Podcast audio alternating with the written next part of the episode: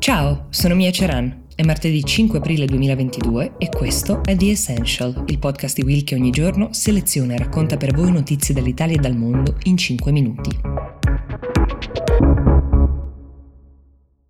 Mentre dall'Ucraina si sommano le notizie che portano in molti a parlare non solo di crimini di guerra ma addirittura di genocidio e la pace inevitabilmente si fa più complessa, nel resto del mondo altri popoli vanno incontro a nuovi o vecchi destini. Ad esempio gli ungheresi si riconsegnano ancora una volta al presidente nazionalista filoputiniano Orbán per un altro mandato, il Costa Rica elegge un nuovo presidente, un centrista che non aveva mai fatto politica prima d'ora, l'economista Rodrigo Chavez, e il governo dello Sri Lanka si è dimesso dopo giorni in cui i cittadini scendevano in piazza per manifestare contro un costo della vita diventato ingestibile. Andiamo con ordine. Tra i primissimi a congratularsi per il suo quarto incarico, negli ultimi 30 anni ha guidato l'Ungheria per più di metà di questi anni, è stato Vladimir Putin. Viktor Orbán ha portato a casa circa il 68% dei consensi, un trionfo. L'opposizione si era coalizzata in un improbabile arcobaleno di partiti che andava dalla sinistra storica alla destra pur di cercare di sconfiggerlo, ma il risultato ottenuto sembra essere stato vano. Nel suo discorso di vittoria, Orbán ha citato sia quelli che lui chiama i burocrati dell'Europa, che Zelensky e ha chiamato entrambe queste figure oppositori, una posizione abbastanza unica considerando che l'Ungheria è uno Stato membro della UE. È doveroso ricordare che Orbán si è unito agli altri paesi europei nelle sanzioni che hanno colpito la Russia allo scoppio del conflitto e che ha accolto peraltro mezzo milione di rifugiati provenienti dall'Ucraina, ma si è rifiutato di organizzare, di riorganizzare, anzi come stanno cercando di fare gli altri paesi europei, il proprio assetto energetico per cercare di diminuire la propria dipendenza da Mosca. È chiaro che la relazione privilegiata tra i due leader, Orbán e Putin, fa pensare di non avere motivo di temere che la Russia possa chiudere i rubinetti all'Ungheria, però sussiste un problema di disallineamento rispetto agli altri stati membri dell'Unione e il disallineamento non solo uh, è recente, non riguarda soltanto la guerra, è da anni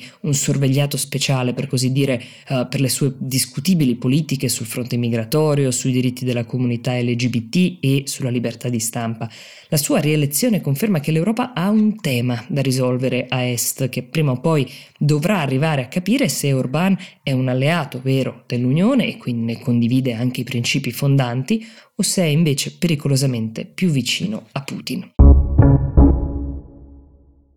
Spostiamoci in Costa Rica, uno dei paesi più stabili storicamente del Centro America, 5 milioni di abitanti abituati a navigare in acque democratiche, ma anche a lottare contro problemi che occasionalmente riaffiorano come scandali di corruzione e difficoltà economiche. Hanno scelto proprio un economista i costarricensi, ex funzionario della Banca Mondiale, appartenente al Partito per il Progresso Socialdemocratico che risponde al nome di Rodrigo Chavez. Ha vinto con quasi il 53% dei voti al ballottaggio domenica scorsa, una vittoria riconosciuta anche dall'ex presidente José María Figueres del Partito di Liberazione Nazionale di centrosinistra, che invece si è fermato al 47% dei voti, quindi abbastanza vicino alla forbice. Chavez è un uomo nuovo, un tecnico diremmo in Italia, che non si è mai occupato di politica prima d'ora, che forse al ballottaggio è arrivato eh, per sua stessa sorpresa, perché nessuno degli altri candidati alle elezioni generali di febbraio aveva raggiunto i voti necessari per partecipare. Qualcuno definirebbe il suo stile populista, molto incline ad attaccare la vecchia guardia politica del paese, ma la vera incognita è quale sia la sua ricetta per il paese.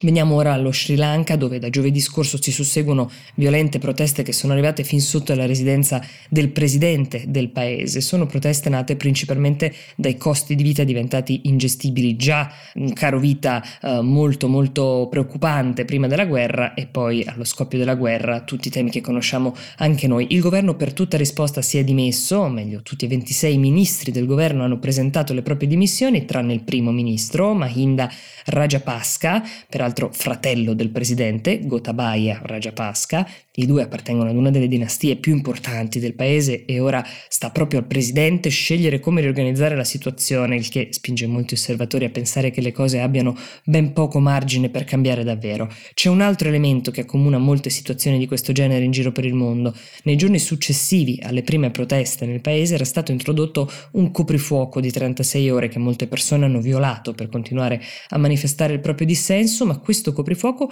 includeva anche l'uso dei social, cioè c'era un blocco della messaggistica via Facebook, Twitter e WhatsApp per impedire appunto che si potessero intanto scambiare ulteriori notizie, ma soprattutto organizzare l'aggregazione. Questo è un elemento comune a più nazioni. I social giocano un ruolo sempre più importante nell'organizzazione delle proteste per sovvertire gli ordini prestabiliti e la loro assenza o la loro presenza nei fattori in gioco cambia il destino di queste rivolte. The Essential per oggi si ferma qui, io vi do appuntamento domani e vi auguro una buona giornata.